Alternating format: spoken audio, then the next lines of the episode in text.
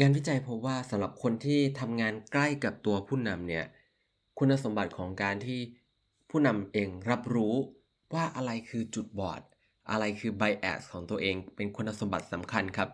ที่ทำให้พนักงงานเหล่านี้รู้สึกเป็นส่วนหนึ่งกับองค์กร แต่นอกเหนือจากการรับรู้ไบแอสของตัวเอง การที่ผู้นำจะทำให้คนทั้งองค์กรเนี่ยรู้สึกเป็นส่วนหนึ่ง แล้วก็เต็มที่ไปกับองค์กรได้นะครับ ความถ่อมตนแล้วก็เอมพัตตีเนี่ย เป็นเรื่องสำคัญที่ผู้นำยุคใหม่ควรจะมี It's time for a cup of culture podcast. Let's grab a cup and sit back. สวัสดีครับ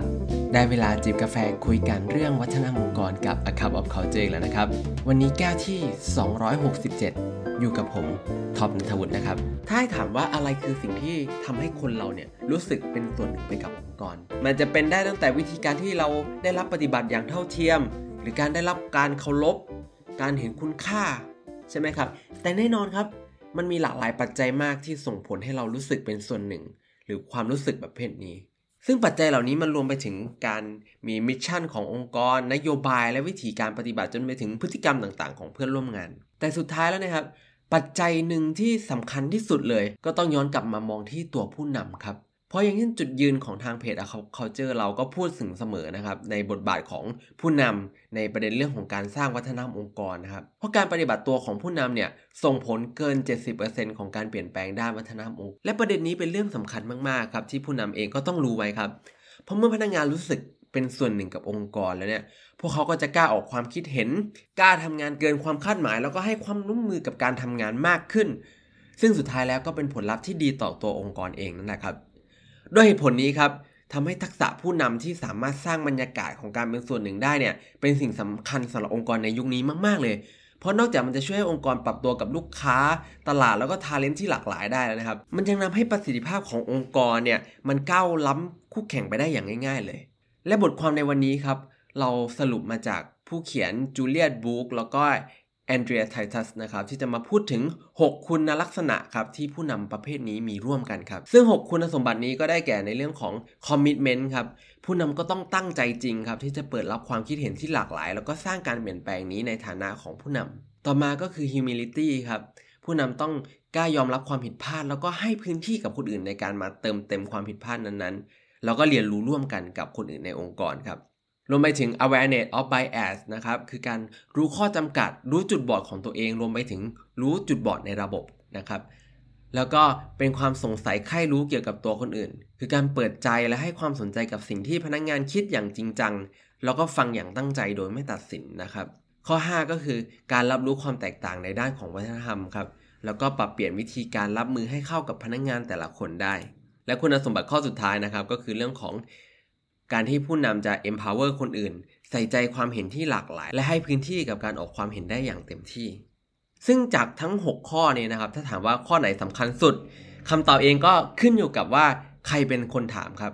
เช่น ถ้าตัวผู้นำเป็นคนถามก็แน่นอนครับว่าต้องเป็นข้อแรกครับ เพราะว่าถ้าเกิดไม่มีคอมมิชเมนต์เนี่ย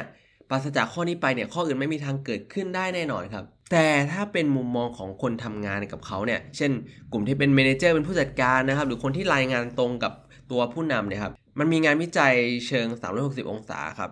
ด้วยแบบทดสอบที่ชื่อว่า inclusive leadership assessment ของ Deloitte ครับเขาพบว่าแม้ว่าทั้งคุณสมบัติทั้ง 6 เนี่ย จะสำคัญแล้วก็ทำงานควบคู่กันไปครับ แต่ประเด็นที่ส่งผลอย่างมากมากที่สุดเลยก็คือ ในเรื่องของว่าผู้นำเนี่ยรู้หรือเปล่า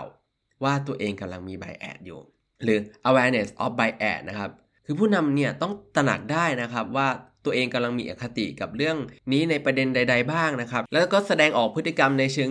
การชวนตั้งคำถามครับว่า การคิดแบบนี้เรากำลังมีใบแอดไปในรูปแบบใดรูปแบบหนึ่งหรือเปล่า เป็นการตั้งคำถามไปยังตัวคนที่เขาทำงานด้วย แล้วก็ตั้งคำถามกับตัวเองนะครับแต่แน่นอนนะครับว่าการตระหนักถึงไบแอดของตัวเองเนี่ยมันไม่เพียงพอครับ เพราะมันต้องมีaction มีการกระทำบางอย่างที่ตามมาด้วย บทความนี้เขาก็เลยระบุ 2 พฤติกรรม ที่ส่งผลมากๆครับต่อการรับรู้ของพนักงาน ว่าผู้นำคนนี้เนี่ยมีการตระหนักถึงอคติส่วนตัวหรือเปล่า แล้วก็สร้างความรู้สึกการมีส่วนร่วมให้กับพนักงานได้มากน้อยแค่ไหน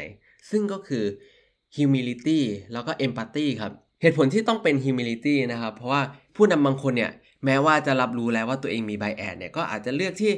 ไม่ทำอะไรครับ แล้วก็เอาตัวเองเป็นศูนย์กลางอยู่ดี แต่ในการสร้างวัฒนธรรมองค์กรที่พนักงานรู้สึกเป็นส่วนหนึ่งเนี่ยผู้นำก็ต้องยอมรับนะครับว่าตัวเองเนี่ยมีจุดบอดอยู่ แล้วก็ยอมให้ทีมงานคนอื่นเนี่ยเข้าไปเติมเต็ม หรือการถามหาความคิดเห็นที่แตกต่าง และในส่วนของเอมพัตตีหรือการมองในมุมคนอื่นเนี่ยทำให้พนักงานเนี่ยครับรู้สึกว่าผู้นำคนนี้เนี่ยเข้าถึงได้ครับรับฟังความคิดเห็นของเขาแล้วก็น่าไว้วางใจ นั่นทำให้พนักงานหลายคนอยากที่จะทำงานกับผู้นำประเภทนี้ครับ แล้วสุดท้ายเนี่ยที่พูดมาทั้งหมดทั้งมวลเนี่ยครับ มันก็มาถึงคำถามที่ว่า แล้วด้วยข้อมูลทั้งหมดนี้เนี่ย ถ้าสมมติว่าเราเป็นผู้นำองค์กรเราต้องทำอะไรบ้างใช่ไหมครับ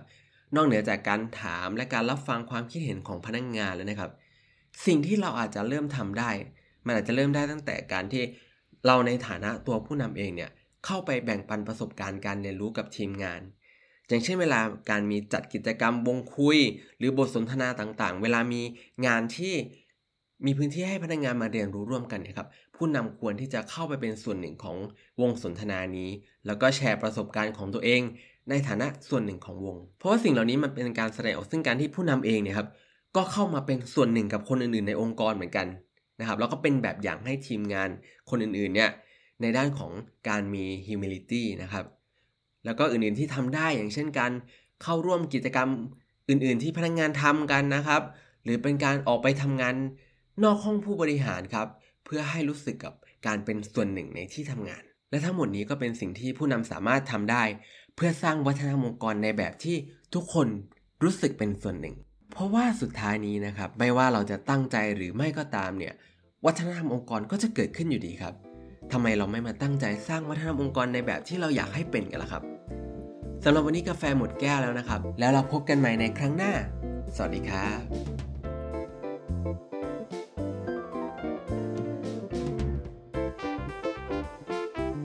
And that's today's Cup of Culture. See you again next time.